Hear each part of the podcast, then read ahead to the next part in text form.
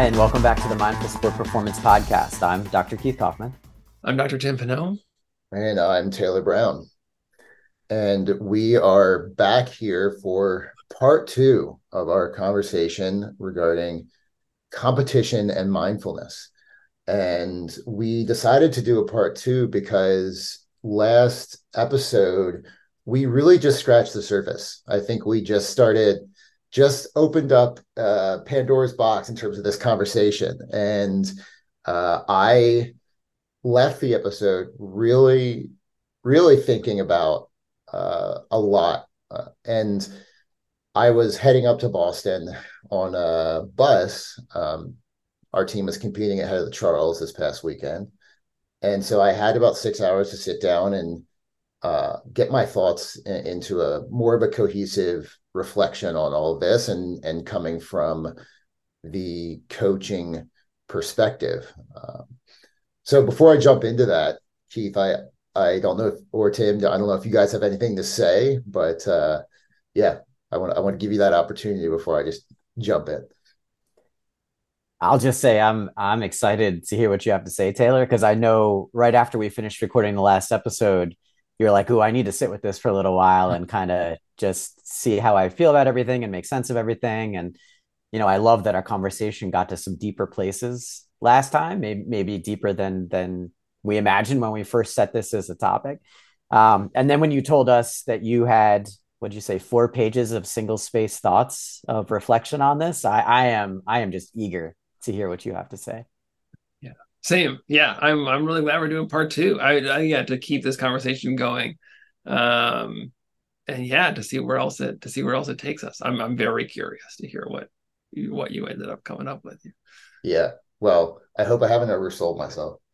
Um, but I think just for just for our listeners, uh, maybe if if anyone hasn't list, listened to the previous um, conversation we had, maybe maybe a, a good thing to go in and, and listen to prior to this episode. But I just wanted to give a little synopsis of kind of where we started and kind of how it evolved and where we got to. And I'm going to try to keep it short, but um, kind of one of the main themes that that came out of the last episode was the contextualization and decontextualization of mindfulness um, and its recent kind of commercialization and what that has created um, uh, with with mindfulness. Uh, I guess you could say it's kind of created a different version, a more stripped down version of mindfulness, a more narrow version of mindfulness that that we sometimes refer to as McMindfulness. Um, and it's just uh, as Tim referred to in the previous episode, mindfulness is really mushrooming um, right now in society instead of what we would like to see, which would be um, kind of more blossoming. Um, and we really spent some time around the idea of if mindfulness and competition are really at odds with each other um, and do they are they compatible? Um, you know we you know tim really talked about if you kind of look at mindfulness in the context of the larger philosophy behind it um, you kind of see that there's a lot of these incompatibilities between mindfulness and competition um, namely the kind of using mindfulness as uh, a tool towards an end. Um, and that kind of goes directly against the central ideas of non striving, non attachment. Uh, mindfulness isn't supposed to really be used to get somewhere um, because of these kind of central core concepts of, of the philosophy. Um, and Tim, you actually got to, to some really deeper places there with, you know, with the idea that uh, competition if you if you if you carry it out if you carry mindfulness out uh, you see competition actually becomes kind of absurd because of the interconnectedness of everybody. Like if we're all the same why are we now competing? Why are we pitting each other against against uh, each other? Um, so i think i think that was really broad strokes about the conversation but uh, we kind of got to this point where um, uh, Tim, I think, had made some really compelling arguments about why these two things really weren't compatible. But we also got to the point where we saw it was different shades of gray. And and Keith, you came in more towards the end and kind of made the uh, kind of argument that there were maybe different levels and you could look at it um, you could look at mindfulness through through the lens of depth you know how how deep are we talking? Are we talking more of of the kind of cognitive level and emotional level? Are we getting really down to the kind of philosophical underpinnings? And, and i think the compatibility really changes when you talk about different levels of depth uh, in the practice. So that really kind of that's where I picked up in, in my thoughts. Did what I a great reorientation? That was awesome. Did I characterize any of that wrong? I feel I know it was like super broad, but like I think that was kind of like the general idea. I don't know, Tim. Did you totally come down on it being incompatible? I don't know that you straight out said that, but I think some of what you said would suggest that a little bit. Yeah, I would say that it's yeah, it doesn't feel as clear cut to me that it's like no, these things are are incompatible. But I think that like well yeah, I remember us talking a lot about like the way these like kind of paradoxes show up. Um and I think part of that is because, you know, we you know, we started we alluded to this, I think, in the last episode, but like we're using language to talk about this stuff, right? And if we take it, you know, take this initial Buddhist premise, right, that in some ways we are kind of living in, a, in an illusion. And I mean, I think I used, you know, like physics or quantum physics maybe is an example of like, well, actually, atoms are just mostly empty space, and you know, and yet we experience solidity. And so, on one level, we're describing this world that we see and that we interact with with these solid, separate things. But underneath it, on this more fundamental level, that's a lot harder to see. We, you know, we realize, oh, it's it's not as it appears. And so, I think we're using this language based on what from this philosophical philosophical perspective would say is kind of a, a, bit of an erroneous illusion. And so, how could a language based solely on describing an illusion be able to accurately convey this thing that's kind of behind behind the veil? And that's one of the reasons why I think these paradoxes come up. Uh, is because it's it's the both and. It's like this really kind of sometimes hard to comprehend whole. Whereas we and we see it. We see it in the work that we do. Like as athletes certainly athlete, athletes that i work with as they embrace mindfulness and i think mindfulness in this broader perspective like they absolutely become happier healthier individuals and they perform better. They engage more and they get more out of their competitive experiences. And so clearly it can't be wholly incompatible you know? And yet I think, and this is the paradox, like part of what allows for that is by kind of divesting from how important this competition, the winning seems. So it, it almost requires you to let go of, of what is the quote unquote essence of competition to actually allow for mindfulness and competition to be compatible. It's kind of like the point I was making, where it's like, if you look at the Four Noble Truths, it's like, well, the sensation of suffering includes in it the acceptance that suffering is here. Like, how can those two things go together? Well, how could they not go together? And so that is probably even a more confusing way to talk about it. Um, but yeah, so I don't think they are incompatible in as much as they are fit together in this kind of paradoxical way.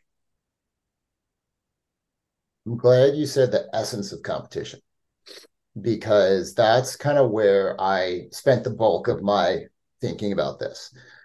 Um, I, as you know, and as our listeners probably know, am a college coach. And so I'm around a lot of athletes, I'm around a lot of coaches. And so I kind of use that as an informal opportunity to do some research. Mm-hmm. And that was, you know, we kind of left the episode and I was still um ruminating ruminating on this question of like why do we compete and uh, that would be a question that I would want to know from athletes and and from coaches. I think the the question would be why is competition important? And so that's what I did. I wanted to understand a little bit more about what the essence of competition is because I think that yes, if we look at competition is it's solely about winning and or avoiding losing, uh, then I could see like how that could cause some more problematic compatibility issues with mindfulness. However, I kind of had this idea that, it it was much more than about than about winning. And I just asked uh, my entire team this weekend, why do you compete? And I had a number of conversations with athletes and coaches on this idea. In fact, I talked to uh, three coaches about it, and I probably talked to about 10 athletes about it. And, um, you know, I asked them this question before we left for the Charles uh, on Saturday or Friday. And then um, I just throughout the weekend, I, whenever I was, you know, had a moment with an athlete, I'd say, so why do you compete? You know, what, what's, why do you do this thing? Um, and here are some of the answers I got. Uh, mm. So, um, these are some of the direct answers. And then I pulled out some themes and then I kind of had a little bit of a think about it. Um, one said, competition is the reward I get for all my hard work. It's the expression of my efforts. Um, another said, I like coming out on top. It's a deeply satisfying feeling. Another said, I love the process of getting to a point where I can show what I've learned, how I've progressed, and what I've done. Uh, another said, I love working hard. The little victories are really sweet. I almost like beating teammates on a workout more than beating our opponents during a race. Um, another said, There's something satisfying about doing something really, really well. Uh, and then this is what a coach said uh, I compete to win, but I also compete to learn. I love the challenge of it all. It's a hard test. Competition is revealing about how well I prepared, the level of excel- excellence. Competition helps me be a better person. At its core, humans compete to be valued, to be loved, to belong. But it's all meaningless in a vacuum. It's all about the meaning you put onto it. Uh, lastly, uh, an athlete said, I hate losing. It sucks. I really like going after my teammates, sitting down next to them on the erg and just trying to beat them. It makes me better. It makes them better. Competition drives progress. So that was some of the conversations I had. I had some others that I didn't write down after this, actually. Um, and so the, some of the themes that I pulled out of these things were um, one, competition was rewarding in and of itself, regardless of the outcome. Uh, competition is challenging, and challenging yourself to reach a new level is fun and satisfying. Uh, competition is an expression of effort and time spent. It's a celebration of the process. Um, competition is an opportunity to learn about myself and my preparation. And competition is related to winning, losing, but I found it's not dominated by it. So when I kind of came out of this, I was really like struck by okay, winning and losing was a part of it, but there was just this vast diversity of of answers that I got, um, and it really made me start to think about, um, you know, why why do why do people really compete, and is it more related to the process? You know, as I had mentioned last time, I think that was the the one thought I kind of cohesively got out was was it's related to the process, and so I just spent some time thinking about you know how how does competition show through in the day-to-day work that athletes do? Um, and i think what it comes down to is competition is a guidepost in the process. The process is the goal. And so as long as the process is moving and there are competitions along the way that show progress then the system is kind of running smoothly. Um, and that's the way I really feel like a lot of athletes look at it.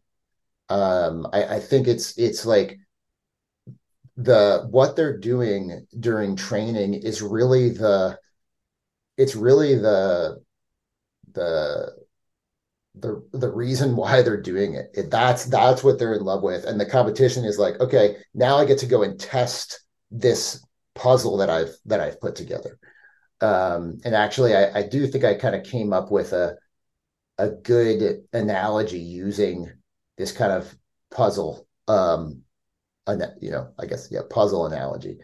Uh, and and I'll just I'll just read that because it's just a short paragraph, but I think it really gets it at, at what I'm trying to say. Um, so I said there's also an element of strategy and problem solving and adaptation to competition. The process is a puzzle to put together. And the question is, can I figure out how to put this puzzle together a bit better than somebody else? And I don't think I'd be able to optimize my puzzle ability unless I knew I was going to face someone else who was putting their own puzzle together and they were trying to do it better than me. So even if there wasn't a competition at the end and there was some, some kind of comparison for me to know how well uh, I constructed my puzzle. If I could not compare to anyone else's puzzle, I'd be pretty lost about how well I was doing. I might see progress over time, but there's an element of competition that creates a sense of pressure, urgency, and ultimately drives progress. Pressure creates diamonds. If I was putting together this puzzle on the moon all alone with no one else putting their puzzle together, I would never get to test my ability and I think I'd become complacent. Competition allows me to see how well I've put the puzzle together and gives me the information to go back and tweak my process. So maybe I can get a little better here. Maybe I can shave off a second there. Um, you don't get that without the stress test of competition. Uh, you don't get that just putting the puzzle together in a vacuum. So I don't think competition is all about the outcome. Um, it's about the iterations, about the problem solving, optimization, and the enjoyment that competition affords because it informs the process. Um, as I mentioned before, uh, the process is the goal, and competitions are there to kind of optimize this thing that we actually love, which is the journey. It's the process itself. Um, so that's that's kind of my idea. Is that is that I think there's there's a lot more compatibility there because I, I do think that although winning and losing is this thing that I think a lot of athletes talk about, I think when you really ask them like why do you compete, it's really a lot more about like the the the journey, the process, all the stuff that we talk about in mindfulness.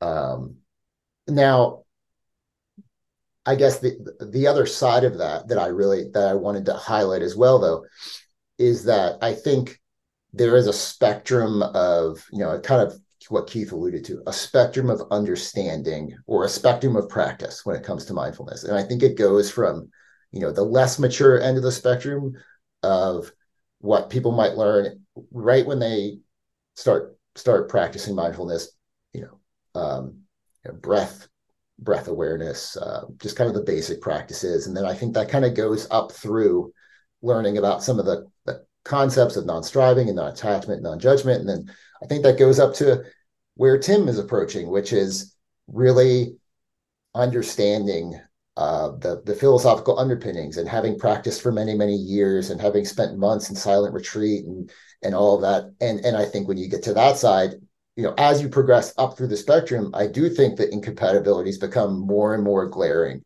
Um, so I'll shut up now that was that was kind of like some of my thoughts about it.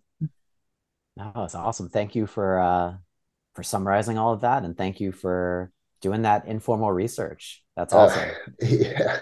Well, I just yeah, I was interested in it. Well, as scientist practitioners, we appreciate that very much. And it's great that you have this uh this sample right there at your fingertips that you can ask them these questions. Well, I, I will just have a very quick response and then I want to turn it over to Tim and get all his thoughts. Um, I I find myself, and and I'm trying to, I find myself really wanting to believe what you just said. Find myself really, really wanting to to believe that that this is what motivates most athletes. Like it, it's fascinating. It's great. I mean part of part of what comes up for me is like wow you sound like you have a heck of a team. It sounds like you guys have a pretty darn healthy culture within your team and and guys are competing for what sound like pretty idyllic reasons. Um, I guess my experience doing this for a long time is, and maybe it's just that I see a subset of the population, but I, I, what's notably absent from everything that you said, Taylor, is fear.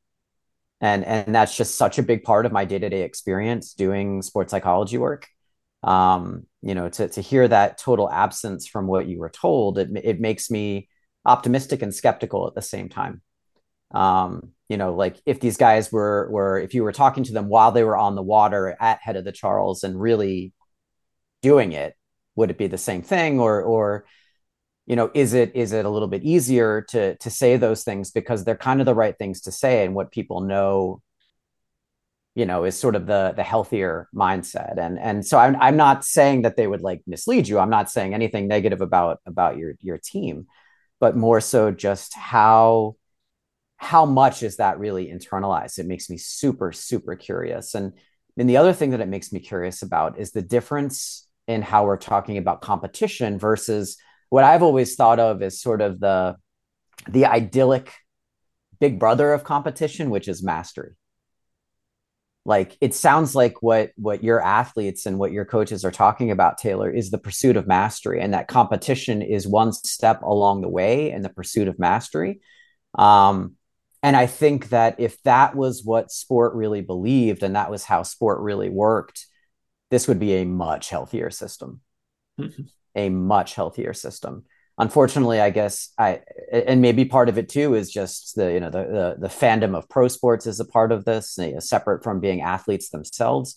Um, but the the getting stuck on particular data points, you know, like like overreacting to a performance as as great or terrible, and what it means about us as people, or what it means about us as a team, and our ultimate success.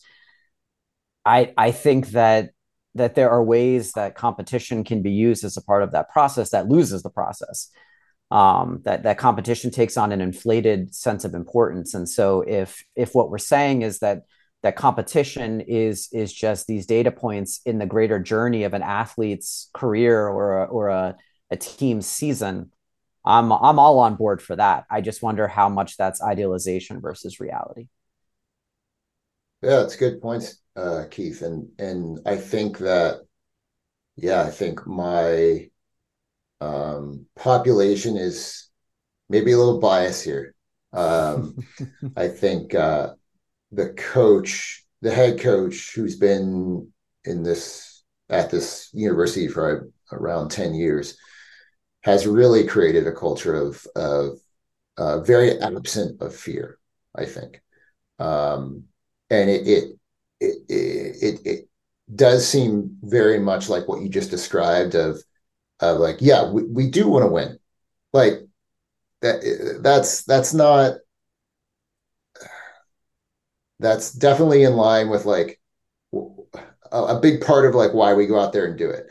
Um but it's it doesn't dominate it you know like i said. And um but i i do also recognize that um, this maybe isn't indicative of of sports as a whole uh, or or athletes perceptions as a whole.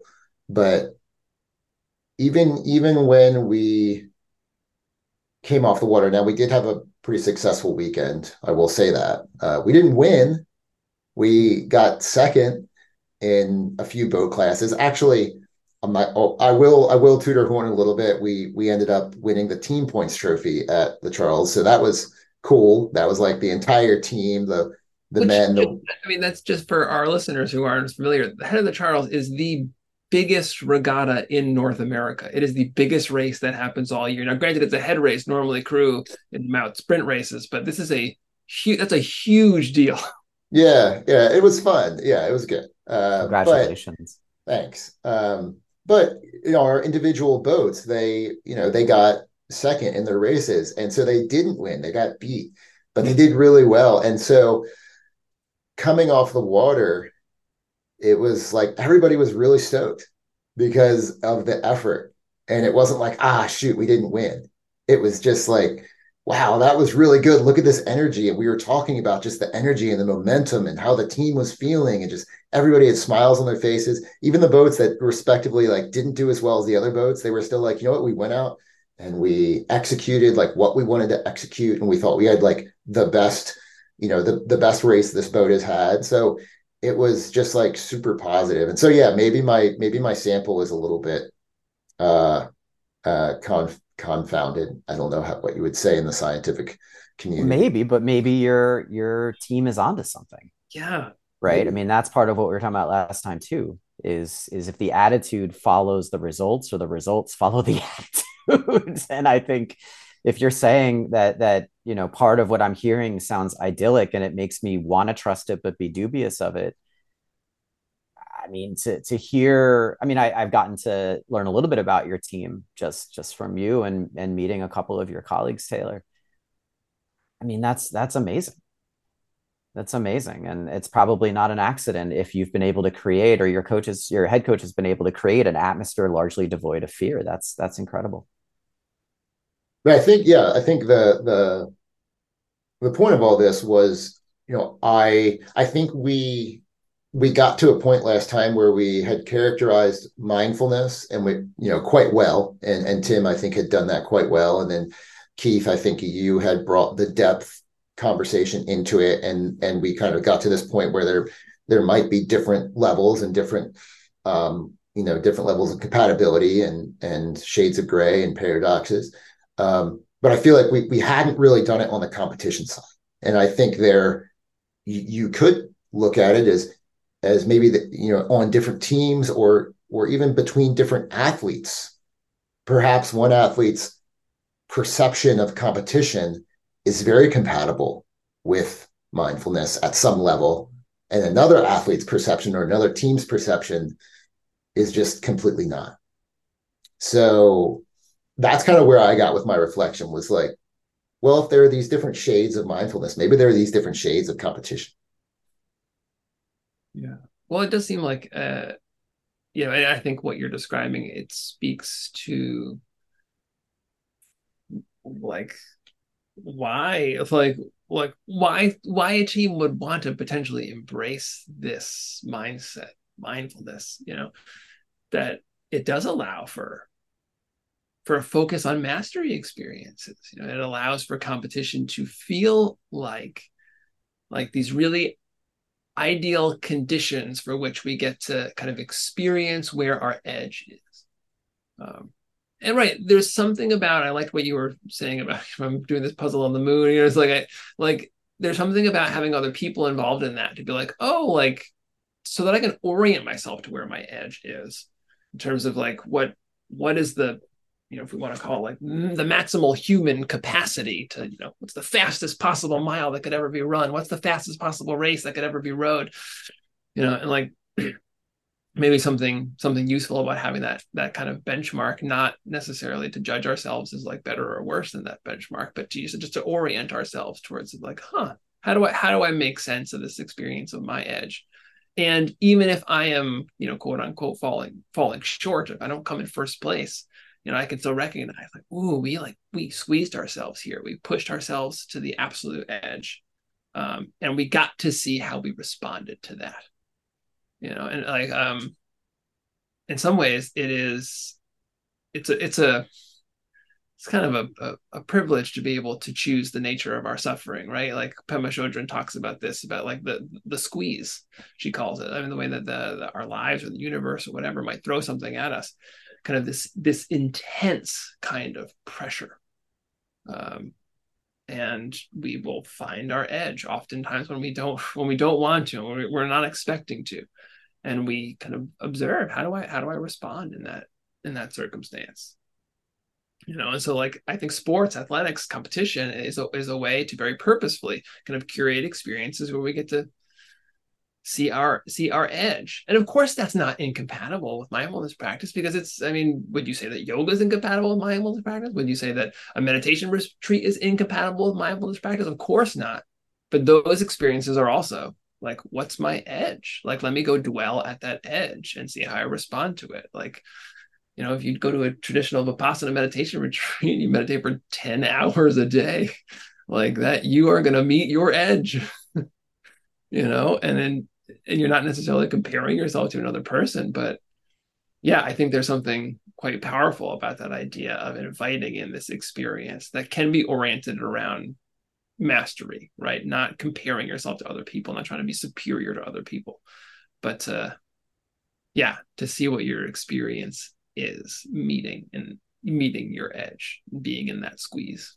Let me ask you a question about that was just really interesting the conf- contrast you set up you said mastery not comparing yourself not needing to be better than other people.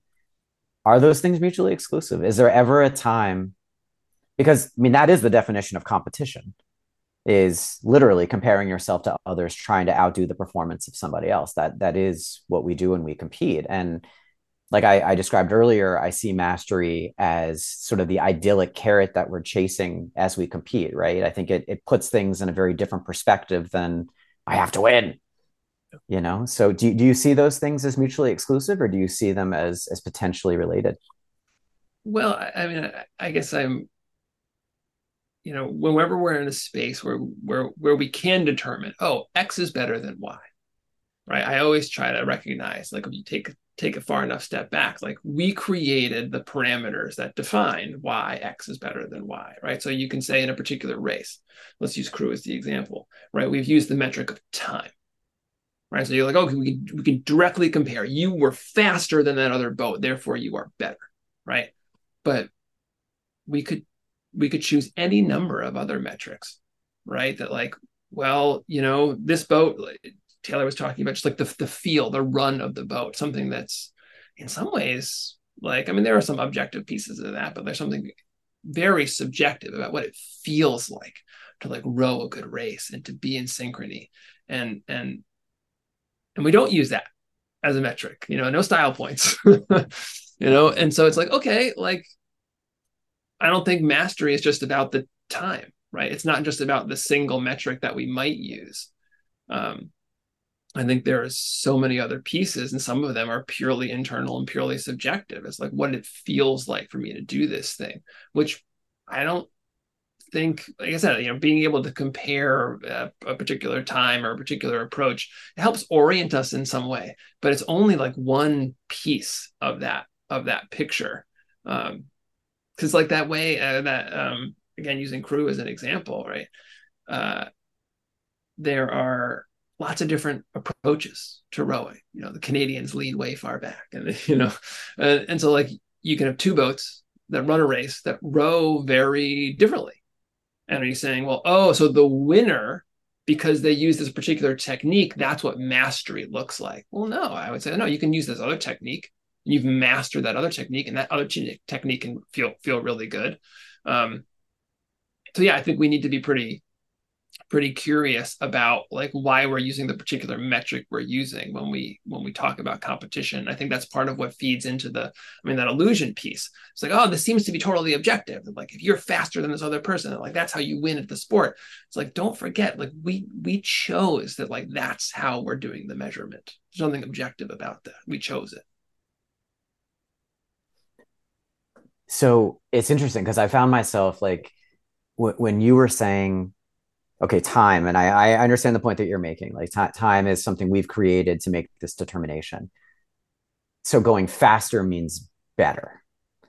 And and maybe that's where there's room to kind of thread this needle between mindfulness and competition and and try to kind of get them on the same page. Like like tim I, something i've learned from you uh, one of your one of my favorite phrases that i've heard you talk about is how we own emotions essentially. And and you know i am sad versus i feel sad right? Like this this way we own states. And and taylor i'm so struck by your your conceptualization that you were sharing before. Like if if we think about competition as a part of a journey and and ideally a journey toward mastery and that each thing that happens is a data point, not as an end all be all, but as one indicator that we can then grow from to get better. And I and I love the quote. I believe it's Daniel Pink. I apologize if I'm getting this wrong, but I, I think I've referenced this before on our podcast. The idea that mastery is an asymptote, right? That that mm-hmm. that mathematical expression where a curve is getting closer and closer to a line, but never quite reaching it. And and that's why mastery is this gold standard of of motivation because it's it's endless it's bottomless. You never ever ever get to the finish line. You can always get better. And so when we say okay time you know this this boat went faster than this boat. So on this day this boat went faster and so therefore they quote unquote won that doesn't mean they're better. Right? And and maybe that's part of what gets lost. Or even like um you know, we're recording this at a time where the MLB playoffs are still going on. And if anyone is following the MLB playoffs, there were several hundred win teams this season, and all of them are out. All of them lost early to these teams that had worse records but got hot, um, including my beloved Phillies. So I'm I'm sort of excited about where they're at right now. Um, could I say that the Phillies are better than the Braves? You know, can I can I say that? Even though they eliminated them from the playoffs, the Braves had far more wins in the regular season? How how are we determining better? We're using wins as an objective metric to see who finished ahead of who. There's a competitive definition there, but how you know we get so wedded so attached to these ideas of better. Who is better? Who is the better player? What's the top 10 what are the power rankings? Right? And and maybe that's where things go sideways yes i like i think there I, I, I agree you know and i think another piece of this uh, going back to that idea of you know competitions being these these data points in an ongoing journey right? The way that we even construct sports seasons that like there is a beginning and an end there's like a championship and that's like the quote unquote last competition. And so that somehow it gains this this kind of outsized importance. Did you win the championship? Because that's how you figure out who the best is right but then you just have another season you know it just like it just keeps going. Um and and for whatever reason i find myself thinking about that analogy. Thich Nhat uses it of like like the way of, of like a flower right? And that you plant a seed and a flower grows and eventually the flower dies.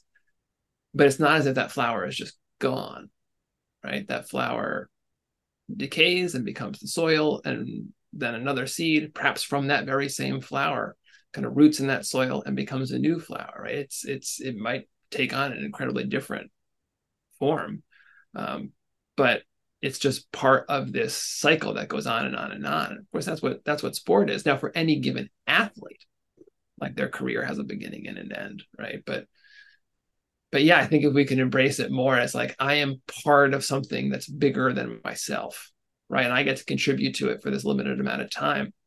And any one competition doesn't really matter in the same way that like a circle has no starting point or end point. It's just a circle. It keeps going and going. And you can pick. And if you pick, it's kind of arbitrary where nope, the circle starts here. Um, actually, I remember when I one of my first coaching jobs, um, the one of my interview questions was like, describe this, describe the stroke. Like, where does the stroke start? And I was like, oh, that's such an interesting question. Um, does he are, are you someone who says the stroke starts at the finish or it start at the catch? You know, and it's like, oh no, it's it's a it's a cycle that in each part influences and influenced by all the other parts. It's that interconnectedness or that integration piece. And so yeah, I think we we we carve out one specific competition, like this Olympics or this championship, like that's it, and that's where we're going to determine who who the best is. But yeah, Keith, I, I really like what you're saying. It's just one moment in time, um, no more or less important than the other moment in time, just one continuous flow of moments in time. And but we just decide, no, this moment is actually more important than all the other moments. Like that's a kind of a funny thing to do when you think about it. It is, and yet we're celebrating that University of Pennsylvania just won the head of the Charles team competition, right? Like, I mean, there is something too about this was a big, a big race. This was a big regatta. Yeah, I I get what you're saying. You know, it's it's. I think I, think fr- from a coaching perspective, it it is it is about you know having championships and like determining you know who is the best. It it, it really does have something to do though with the ability to get a team to its peak. And so when you were talking about the Phillies, when you're talking about you know the the MLB playoffs, you know I I, I coached for a coach once who said uh, one of his favorite things to say was keep the main thing the main thing. Or the main thing is to keep the main thing the main thing.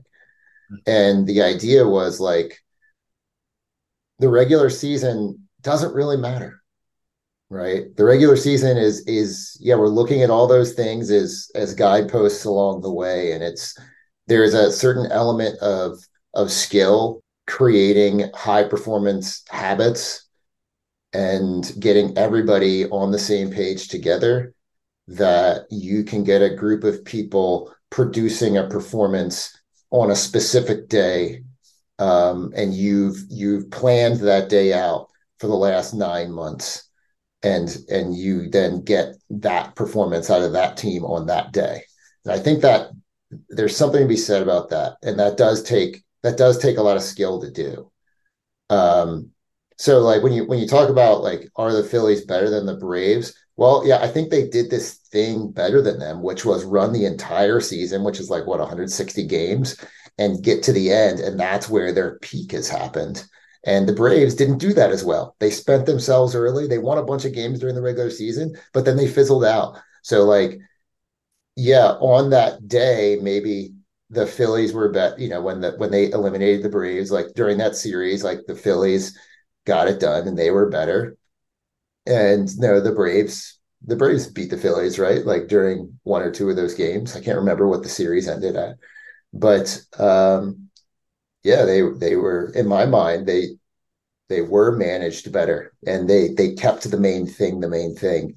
And yeah, I get what you're saying as well, Tim. Of like, yeah, we've we've we have artificially created these metrics just like we've artificially put value on a piece of paper and said that if i give you this piece of paper for $10 you know it's called $10 you'll give me uh you know or if i give you whatever your fee is for therapy you'll give me 50 minutes of your time right? But that's completely meaningless in real life. I mean it's a piece of paper that's uh, what uh, uh you know if you actually put a value on it it might to create that piece of paper might be like 0.01 cents i don't know.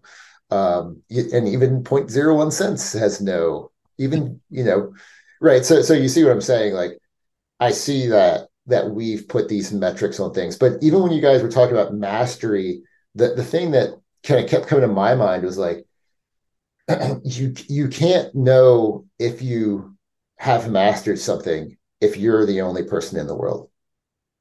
Like if I'm go ahead. Yeah, go ahead. Oh yeah, I think that's a really important point. And like, well, I have two, two thoughts. One, yeah, it's just like to not forget that, right? We we create those metrics, and I think there's nothing. It's not. It's like bad to say like no this is how we're going to measure it. You have to perform in this particular way on this particular day. Like it's about peaking right? But i could and i mean i'm maybe speaking out of turn because i actually know nothing about the sport but i'm pretty sure f1 right the champion is not about winning a single race. It's about your point total over the course of the whole season. You know like we could just as easily do that. In fact we could have say baseball set up the exact same way except you don't actually win a full championship until you're able to win the world series three years in a row like and that's the metric that we're using because not only do you need to peak but you need to peak consistently right? Like we we just we we mix and match we create the conditions. We've made up what it means to do the quote unquote best. So i think to be able to to recognize that allows us to separate ourselves out from like oh so i am good or bad or i am better or worse. Like no no i just this the particular approach the main thing we've chosen to be the main thing like okay like it just so happens that like that worked out well for me this time right put a lot of effort there. But could just have easily decided that the main thing was going to be something else. Um, but to this point about like we need other people, I mean that's that too is absolutely embedded in mindfulness in Buddhism, right? The three jewels of Buddhism: the Buddha, the Dharma, and the Sangha, right? Our Buddha nature, the Buddha's teachings, and our community. Like in some ways, you can't have Buddhism without community. So this this whole philosophy that that essentially teaches you if you look deeply enough there's there's no self non-self not there. That also requires other people to come together be part of a community. Because the reality is you know such a significant part of our pain and suffering is relational. Um, and if we if we're if we're going to be able to do all the things that we think are quote unquote good uh, to be patient to be compassionate to be generous all of those things require other people right? We do not get the opportunity to be generous unless we meet someone else who is in need, right? We do not get the opportunity to be compassionate unless we meet someone else who's in pain. Um, and so, so yeah, I think whether we, you know, we can put it within the realm of competition, but I, you know, to really embrace mindfulness, like whether it's competition or the workplace or a family, like we're talking about sangha, we're talking about community, like whatever we do, right? A mastery experience, even if it's the mastery of meditation right? Absolutely. I think it, it requires other people. so as as we bring this in because i know we're we're short on time again i feel like gosh we could have probably done a third episode on this but it seems like where we've gotten to shockingly in a topic like this is that it depends it depends how we're defining competition it depends on how we're defining mindfulness and and maybe the takeaway here is that we don't want to box anything in that we don't want to reduce mindfulness to to something that is like Tim, we talk a lot about an MSPE. MSPE is a flexible program, bend but don't break, and eventually you can break it. And and if you broaden that out to mindfulness, that that there are certain certain ways that that mindfulness can perhaps be more functional, in addition to being philosophical. But if you make it so functional that it becomes transactional, or it becomes, you know, a, a tool as opposed to a way of being, that that you break it. And that competition in and of itself there are lots of parts of it that might resonate very well with with mindfulness but there's also definitions of competition that don't so much. And maybe we can do another episode on this because I, I think that it just we could just keep going around and around because taylor when you were saying what you were saying about um, the regular season doesn't matter. I was like oh but that's not compatible with mindfulness i was like if we just say wait, so so the 160 games don't don't matter? What have they been doing for all of this time?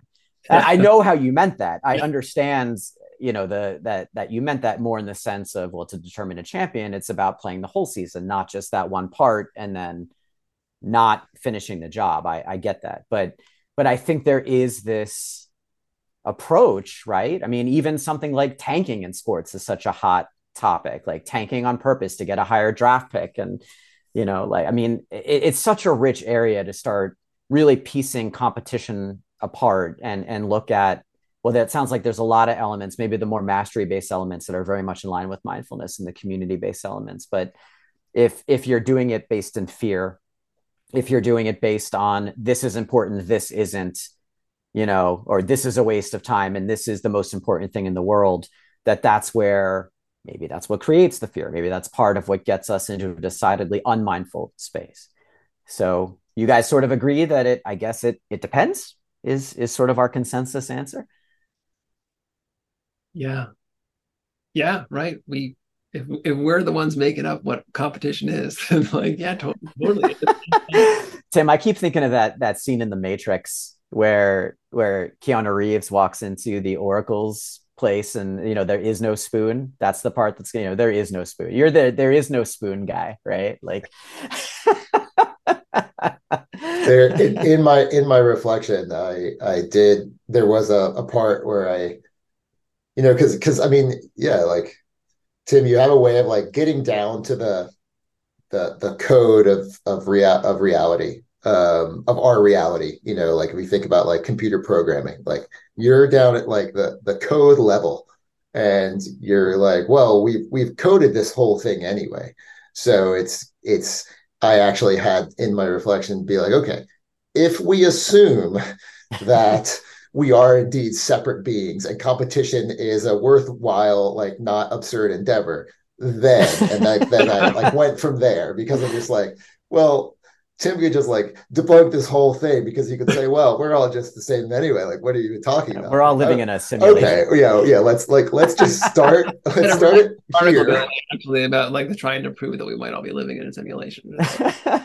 well, there Tim, all I got to say is thank goodness you're not a total cynic because if you were a total cynic and had that that sort of code level like Taylor saying, that would be scary. The fact that you remain an optimist and I think genuinely try to see the good in all of this. That's I think that's yeah. Awesome. I think right. I think a lot of people will take oh, it's so nihilistic, right? It doesn't we made everything up, nothing matters. But it's like no, I think it's so full of hope. It's so liberating. Of like, oh right, it's telling you you even this embedded in some of the responses. Like we get to choose, right? We get to choose why competition is meaningful. We get to choose how we spend our time and what matters to us and how we want to be in this world. And it's like that because there's no inherent right or wrong, right? It's like that. Oh wow, like that's a that I could orient my life around reducing suffering, like that's a really profound thing to be able to choose to do. Um, and the fact that there are human beings who make that choice, it's like, I think is pretty amazing. Yeah. Well, we do have to leave it there, but thank thank you guys both. Taylor, thanks for putting all the work in between yes, recordings yeah, yeah. here, and I love your thoughts. Thank you for for sharing those. Um, and just to do our, our quick wrap up, I just also want to thank our colleague, Dr. Carol Glass, for all of her support of our podcast. We did try to rope her in for this one, but she is she is stubbornly refusing to join us. We're, we're going to try to get her in some way, but when we were talking to her off off recording as well about some of this, she had some fascinating perspectives. So, um, Carol, if you're listening, at some point we're going to get you. Um, and if you'd like to connect with us, the, the MSP Institute, it's www.mindfulsportperformance.org. We also have a Facebook page and Instagram page. You can find us, connect with us that way. Um, our podcast has an Instagram page at mindful underscore sport underscore spot podcast. Um, and we also have a YouTube channel where we post all of the meditations that our guests uh, have led and do lead on, on our pod. So check that out if you're looking for a wonderful free meditation resource, meditation library. Um, I am also on Twitter and Instagram, both uh, having the handle at Mindful Sport Doc. Um, you can also read about our MSPE work in our book, Mindful Sport Performance Enhancement Mental Training for Athletes and Coaches. And we are always uh, appreciative and welcoming of your reviews and ratings of our book and of our podcast. Um, and if you are so inclined this year uh, on our Buzzsprout page that houses our, our podcast, you are able to uh, help support us uh, and and sort of offsetting the the costs that we have for running the pod. Um, so if you are inclined to do that, please visit our Buzzsprout page, and there'll be a link to that in our show notes. Uh, so thank you to everyone who listened. I uh, hope this was enjoyable and thought provoking. Uh, and thank you, Taylor and Tim, and we'll see you next time. Thanks, everybody.